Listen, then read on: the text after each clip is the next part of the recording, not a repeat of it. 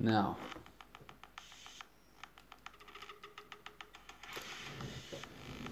Danny Fisher by Harold Robbins, Chapter 9. I came out of the dark hallway, my eyes blinking at the bright light, the sunlight, and stood for a moment letting the warm spring air roll over me. I felt good. Four months had passed since I had heard, thrown in with Sam. Good months, too.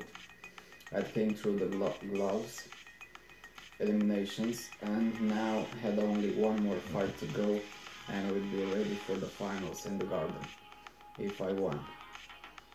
But I had no doubts about winning. I filled my lungs with the fresh air. My collar cut into my neck and I opened opened it. My collars were always too tight now.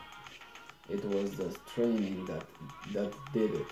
If Papa would only realize that it was just another way to make a living, everything would be perfect. But he didn't. He kept harping on me, blaming the whole thing on Nelly, and saying only bum, bums were fighters. Now we hardly spoke to each other anymore. He wouldn't give an inch. He was too stubborn. Like just now when I left the house. Papa had been reading the paper spread across the kitchen table as I walked, walked through walked through the room. He didn't look up. I'll be a little late tonight, Ma. I had said. I had said. She had uh, asked anxiously. Another fight? I nodded. The semi-final, Ma. Out out of the grove in Brooklyn. My voice was was proud. And after this, the finals at the garden, and then no more till next year. You'll be careful, Danny. She asked. You'll be careful, Danny? She asked doubtfully. I had smiled confidently. Don't worry, Ma, I'll be alright. Papa had raised his head from the newspaper at my words and spoken to Mom as if I weren't in the room at all. Don't worry, Mary, he'll be alright. Listen to what the paper has to say about him. He began to read from the paper in a low, sarcastic voice. Danny Fisher, the sensational East Side Flash with dynamite in each fist, is expected to take another step toward the championship in his division when he meets Joey Paso in the glove semifinals at the Groove tonight.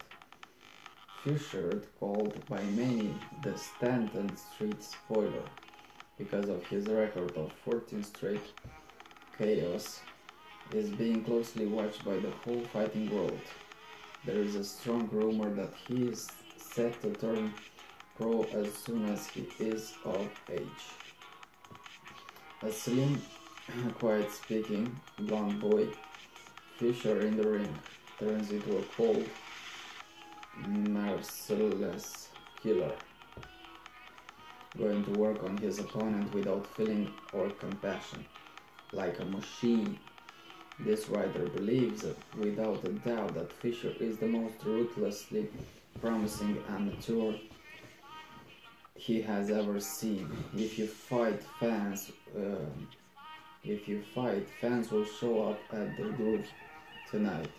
We can safely promise you won't be disappointed.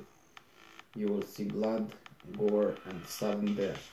For when Fisher goes to work with either either hand, friend, it's nothing short of murder. Papa let the paper rattle back to the table in front of him and looked up at Ma. Good words to read about your own son, killer, murder, sudden death, words to make a man proud of his child. Mama looked at me hesitantly. I could see she was upset. Danny, is it true what the man said? I tried to reassure her. I felt embarrassed. No, Mama, you know how it is. After all, this paper sponsors the glo- gloves, and uh, they try to build the top so so to sell more tickets. She wasn't convinced. You'll be careful anyway, Danny. She insisted. Papa laughed shortly. Don't worry, Mary, he said sarcastically. Nothing, nothing will happen to him. He won't get hurt. The devil looks looks after him, after his own. He turned to me. Go on, killer. He taunted. For a dollar, you can murder all your friends. Those were his first direct words to me in weeks. I had taken enough side insults from him and kept my mouth shut. Now I was through taking them. I'll kill him for the dollar, Pop. Pop, I said, so you can sit here on your backside and live off it. I had slammed out of the house and down the stairs, but now in the sunlight and warm air I began to feel better. As I turned the corner, a voice called to me. Uh, Spit was standing in the doorway waving. Hey Danny. Come here a minute. I can't Spit, I'm late. I, I, I called I called back. Hurrying on. I called back, hurry, hurrying on. Spit came running after me and grabbed at my arm excitedly. Danny, my boss wants to meet you. I looked at him. Who? Fields? Yeah, yeah, Mr. Fields. Spit's uh, head bobbed, bobbed up and down. I told him I knew you, and he says get him. The doorway from which Spit had come was a store entrance. On the plate glass of the window were the words Fields Check Cashing Service. Okay, I said. You don't uh, slough, uh, off a guy like Maxie Fields down here. Not if you like being happy. Fields was the big man in the neighborhood. Politics, gambling, shylocking, the works. He was top dog. I remember how envious some of the gang had been when Spit had told us that his uncle, who was a numbers runner, had talked had talked Fields into giving him a job as an errand boy. He had shown us his working papers proudly and bragged that he wouldn't have to go to school anymore. That someday he, like Fields, would be a, a big man in the neighborhood, while the rest of us would be knocking our brains out trying to make a living. I didn't see much of him after he got the job, but when I did, I couldn't see that he was doing so well. Like now, she, he was uh, still wearing the same sloppy clothes he always wore. The saliva stained shirt, shiny trousers, and dirty scuffed shoes. I followed Spit into the store and through a small room with cages and in it like a bank.